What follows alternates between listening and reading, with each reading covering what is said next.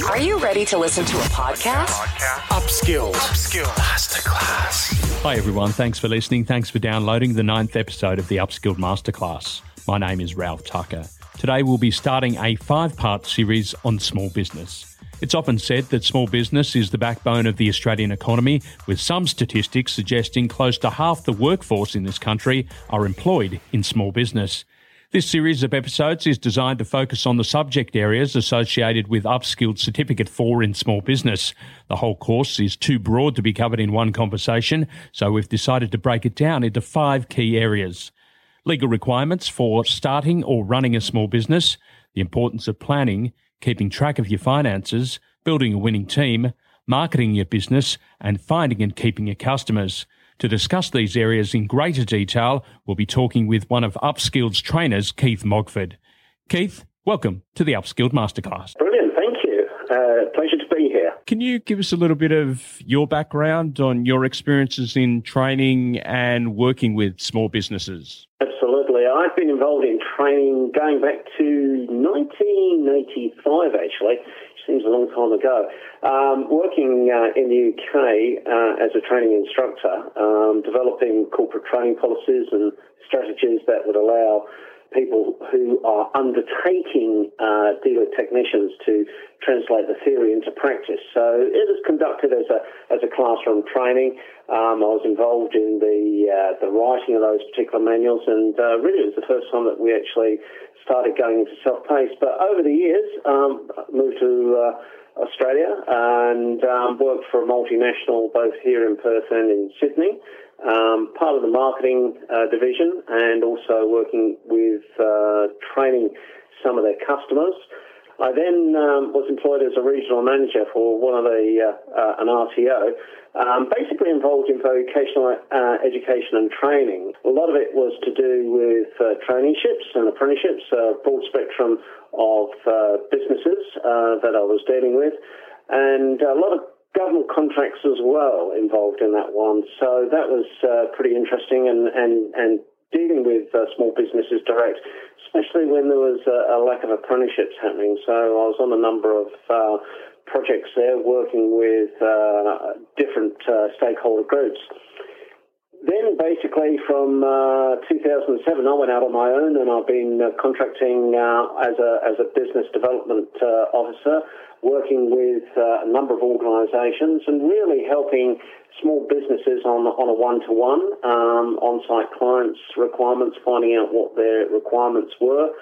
Uh, in essence, basically uh, delivering that one-to-one consultations, providing information, guidance, education, counsel, um, you know, who may be considering starting a business or maybe growing a business or even giving consideration to succession planning.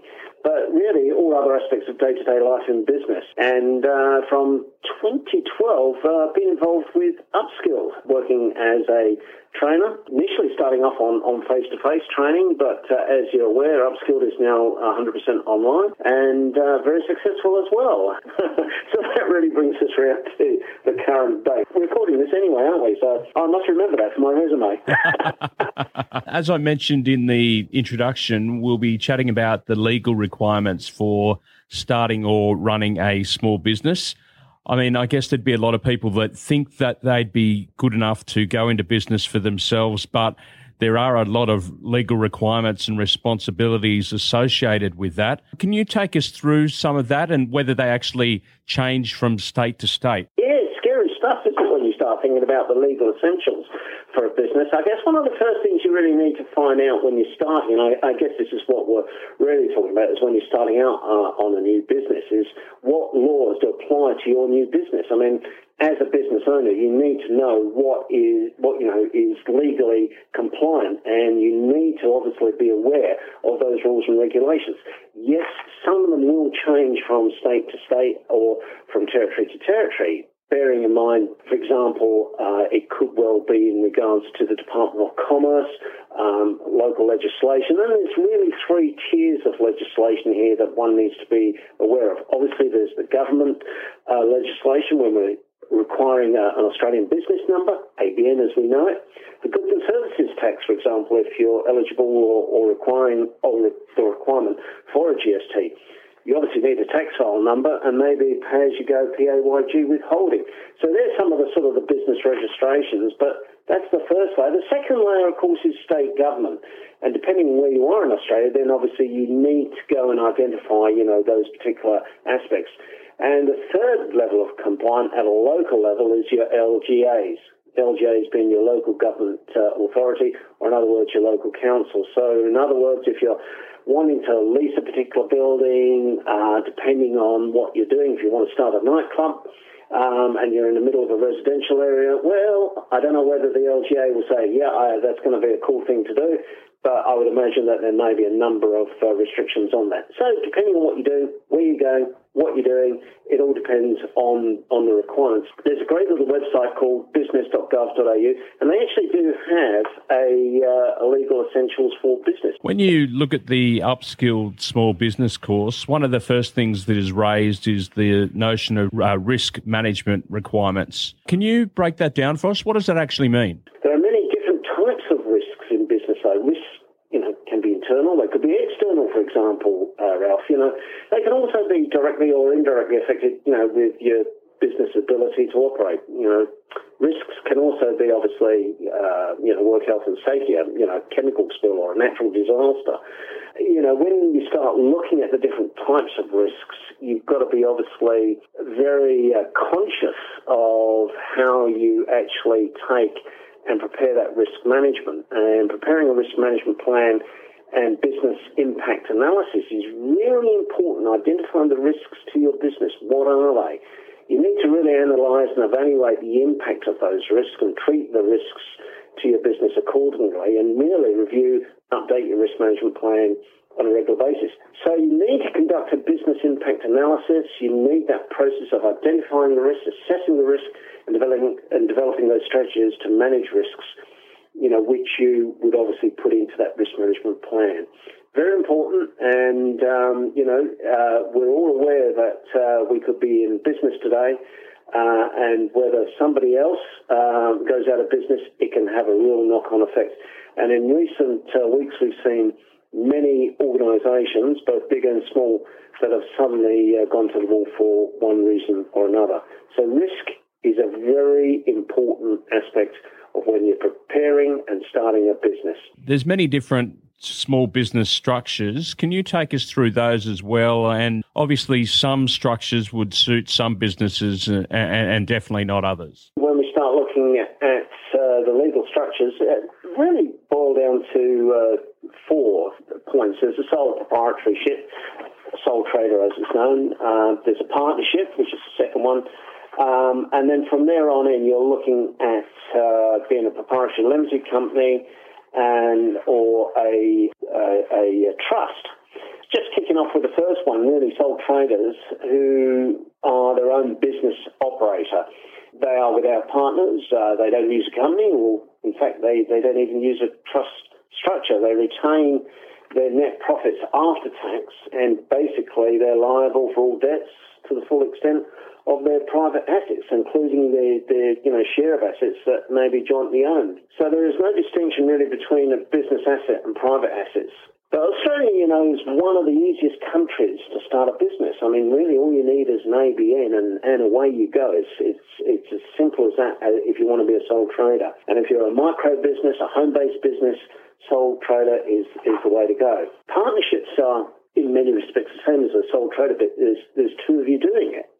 Um, in fact, you can have up to 20 people in a partnership, and it does need its own ABN, of course, um, and it also needs its own tax file number. Really, a person um, who's, or people that are running uh, uh, a partnership is one that can be involved in the development of an organisation, which is the, the, partnership itself. And that partnership can be 50-50 or it could be 40-60 as far as the partnership goes, or there could be just one silent partner and there is another partner that's running the business there are obviously legal requirements in, in regards to in, in regards to those uh, aspects. Going on from there, I guess really uh, the legal structure of companies is something that is a little bit more uh, complex. There is uh, the Australian Securities and Investment Commission. You'll have to abide by the terms and conditions and the ruling of the Securities and Investment Commission. And as a company director, you need to obviously abide by the office of that uh, that particular uh, aspect. So a public company may have more than 50 non-employee shareholders, and um, then if there is a larger company under the Corporations Act, the proprietary company may actually want to raise um, its value of the organisation, and it can actually go onto the stock exchange and, and launch itself uh, as a public listed company. I guess, you know, instead of having an, oh, just one other point I need to raise on this one, instead of having an ABN, you will obviously need an ACN, which is the Australian company number, and that number obviously must appear on the common seal um, and every public document issued, signed, or published by or on behalf of the company. So there are, you know, some, some, you know, basic points, but really you would only start a PTY proprietary limited company if you're turning over in excess of around about $120,000. Um, the setup cost of a company is, is, is not cheap. Uh, you're probably looking around about $2,000 to set up a company. To set up a sole trader, really it only costs you a couple of phone calls. Partnership maybe a little bit dearer, but not, not a great deal uh, difference. The last one, which is uh, probably more complex, are trusts. Basically, there are two, two types of trust, discretionary trust and a unit trust.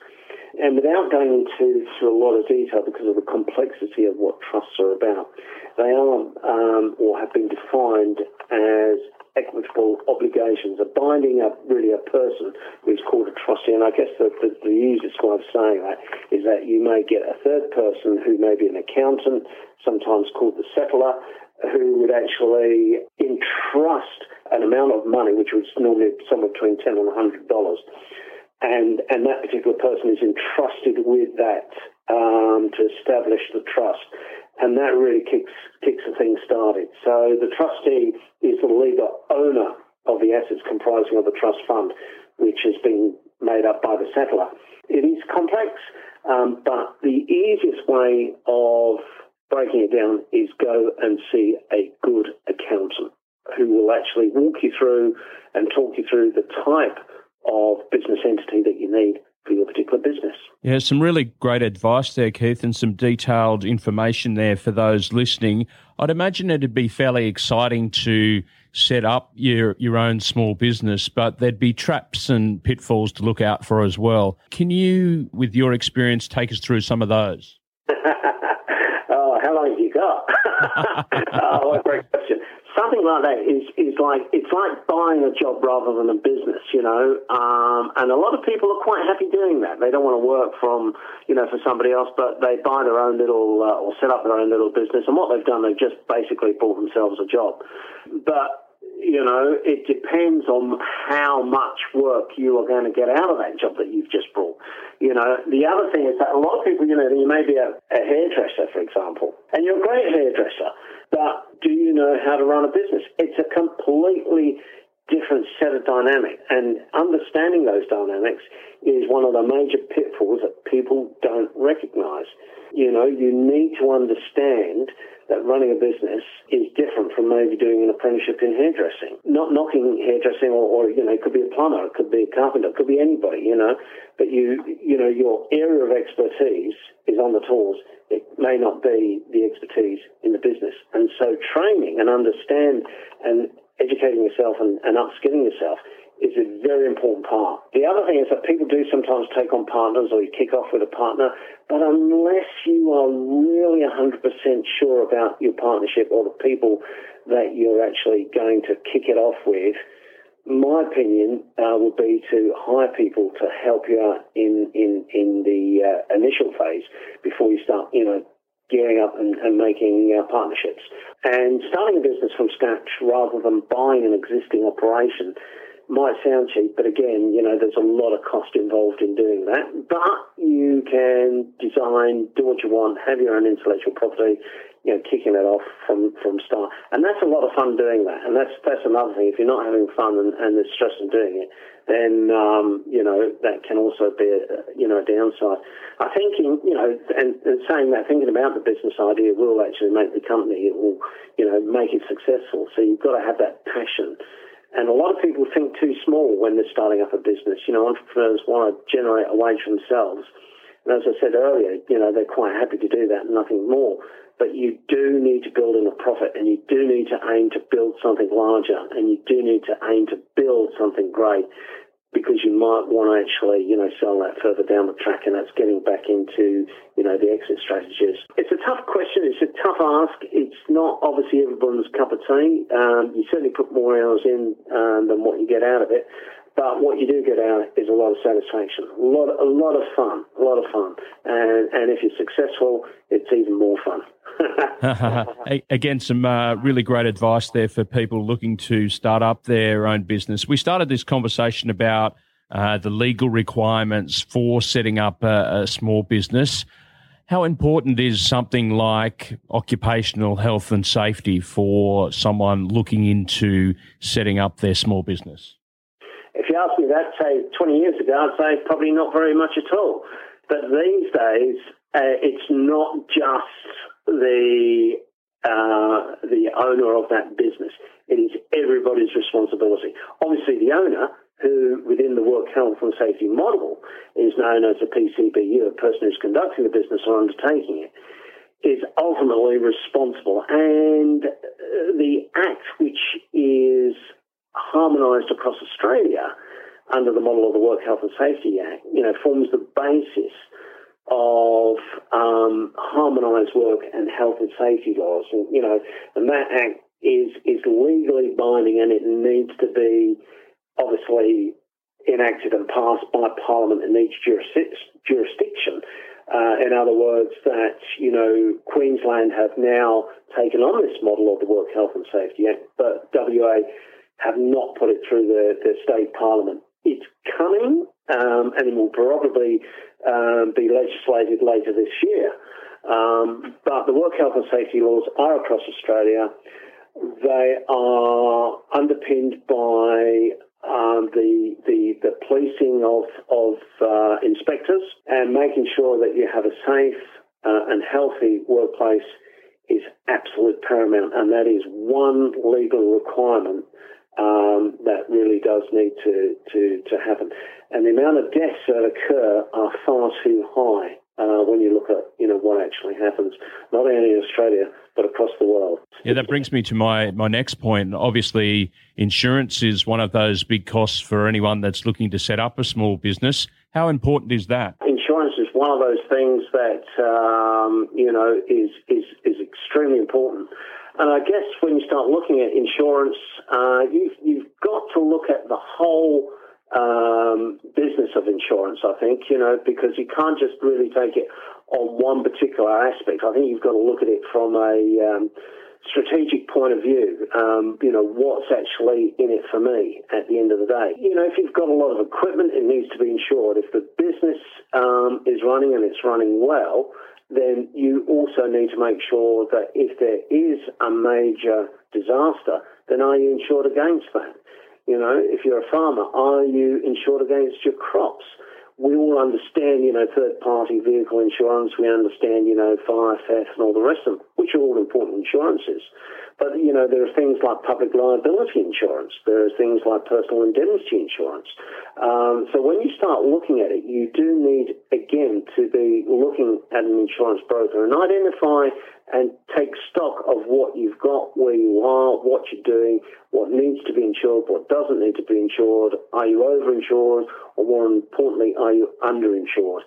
And an insurance broker will certainly come in and uh, undertake a viability uh, um, review and scope of works on what needs to be insured and what doesn't need to be insured. We'll wrap things up in a in a moment, Keith. You've been very generous with your time in this first episode that we're looking at small business. Could we get some tips from you about the key issues surrounding uh, setting up a small business and anyone considering doing that? You know, personally, what do you want to achieve for yourself? That's the first thing. You know, what do you want to achieve for your family, you know, and then professionally, how do I want to develop that?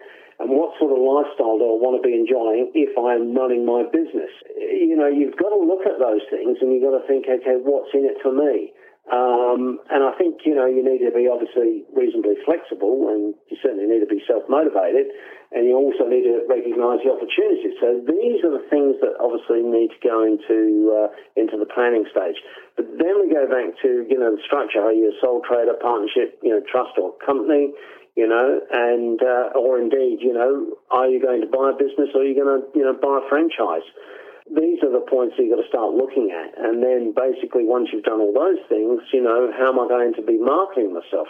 You know, these are all aspects that, you know, when you start looking at uh, starting a new business is it boils down to one thing, and that's the business plan.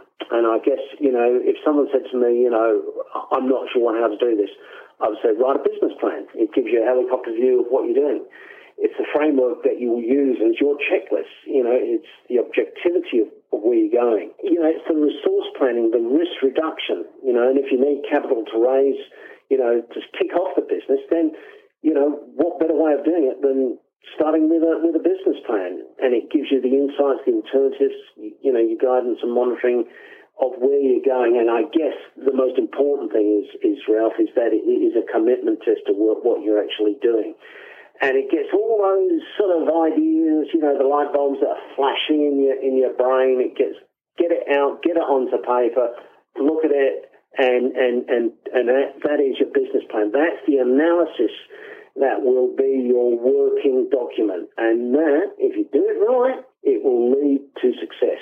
Keith, you've been great with your time today, as I've mentioned. Thanks very much for your input here on the legal requirements for starting or running a small business. In the next few episodes, we'll be covering the topics of the importance of planning, keeping track of your finances, building a winning team, marketing your business, and finding and keeping your customers. I look forward to chatting about those issues with you in the coming episodes. Keith, thanks very much for your time. Appreciate your time as well, Ralph. That's been great. Really enjoyed it. Thanks very much indeed. Thanks for taking the time out to listen today. If you've got any questions or feedback, please head to the website upskilled.edu.au. Don't forget, you can like us on Facebook and follow us on Twitter. You can also leave us a rating or review on iTunes, which would be greatly appreciated. And if you really enjoyed today's podcast with upskilled trainer Keith Mogford, please tell a friend. I'm Ralph Tucker. Thanks for listening. Thanks for downloading, and we'll catch you next time on the Upskilled Masterclass. Upskilled. Upskilled Masterclass.